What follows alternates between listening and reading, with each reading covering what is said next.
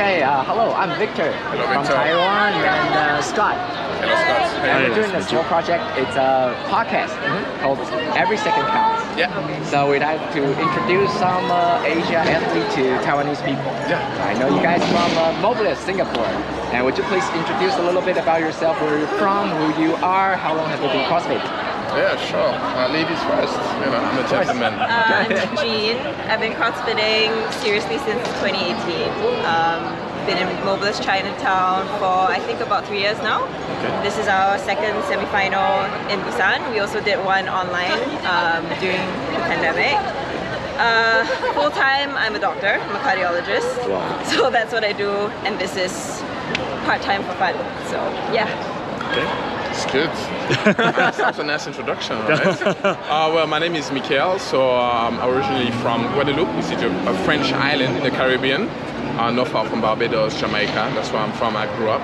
I've been living in Singapore for the last five years now. Uh, I've been doing CrossFit for almost seven years now. I started back then when I was living in London. Um, again, this is similar as a Jean. Um, CrossFit is a passion.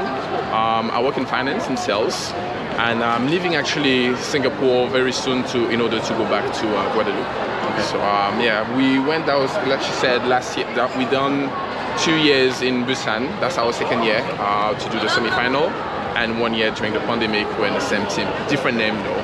But um, good experience. Okay, then what do you think is the uh, key element for you guys to uh, uh, qualify for semifinal as a consecutive years?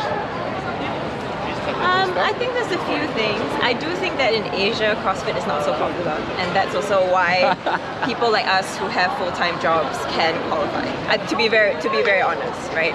Because in if you go into Europe and America, everyone's very serious. They all have, you know, uh, they come with like nutritionists, everything, you know, everything on board with them. Um, but for us, it's just something we enjoy doing. Um, we've got a good support system. I think the gym really promotes like a competitive environment as well. We all have each other to kind of um, uh, compete friendly with each other, learn from each other. We have really good coaches and people who can teach us along the way and be our mentors. So I think that's the thing. Find a good gym, find people who can teach you good technique, and then you can go far. Yeah. I think you know also I would say the support of your gym, you know, like and shout out to Mobilus, they've been there like since the beginning, right? Um, always supporting us, making sure every, we are in a great environment in order to uh, to compete, in order to train, you know, make some time arrangement just for us.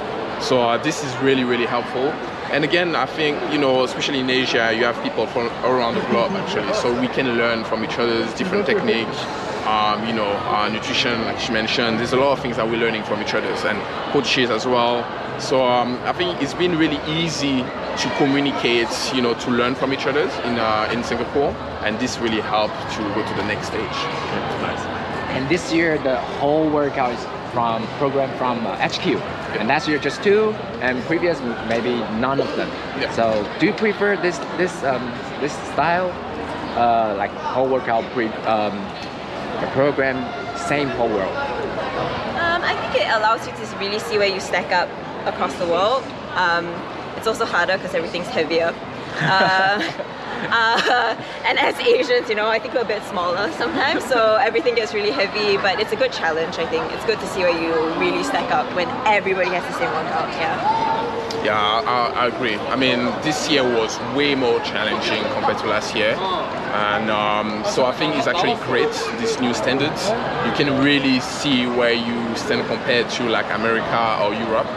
Um, you know, that's something I really hope they will keep doing.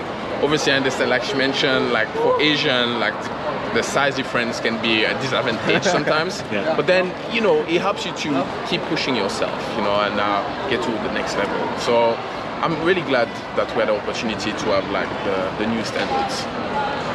Okay. So, okay, the, one more question is for maybe part-time athletes for Yeah, you guys. yeah, yeah, Yeah, full-time doctor and full-time financial specialist. So, as a part-time athlete, uh, what do you, uh, how do you balance your work and training? Yeah, Uh, uh, it's hard. It's I know. hard. It is. I would say train when you can, where you can. You're not you're not gonna be rested. You're never gonna have recovery. Like you see a lot of full-time people talk about that, uh, but that's never gonna happen for you. Just train when you can. Accept the day. Accept if you're tired. Just get to the gym and do what you can. And I think that's the best you can do. Um, just to say, our whole team, our whole team is. Uh, uh, our whole team has full-time jobs. So the our other team members, one's in marketing and the other's a teacher. So all of us had to really find time for each other to come and train. So it's always a bit harder, but um, you know, it just depends on what your priorities are, I guess. It's really hard. it's really hard. I know. I mean, you know, like you working, we go like it can be business travel, it can be like emails, meetings, and everything. It's like it's not easy, right? And at the end of the day, for us, CrossFit doesn't pay the bills, right? So you always have to balance it out. Like, okay, I need to train because I have a team and I want to perform, but also I have work to do, right? I have, I still have like emails, I still have clients to meet. Um, so it's always all about you know try to organize yourself properly. Um, either training early in the morning or lunchtime or the afternoon. It depends. So really try to organize yourself because again, it's really not easy, guys, when you're part-time athletes. And I think be patient. If you're part-time, you're not going to be in the gym as much. You're not Yeah. going to progress as quick. You're always going to be a bit slower than someone else, but Yeah. just be patient and you get there. So yeah. yeah. Any celebration for your last Man. uh, finish? I wanna, yeah, I wanna eat. I heard that. I wanna drink. I haven't been drinking in the last two months. Uh, yeah, tonight is going down. Yeah. I'm telling you. Nice. Beer and fried chicken. yes, yeah, fried chicken, man. Oh yeah. Okay. Okay. Congratulations. Thank you. Finish all the Thank whole you. event.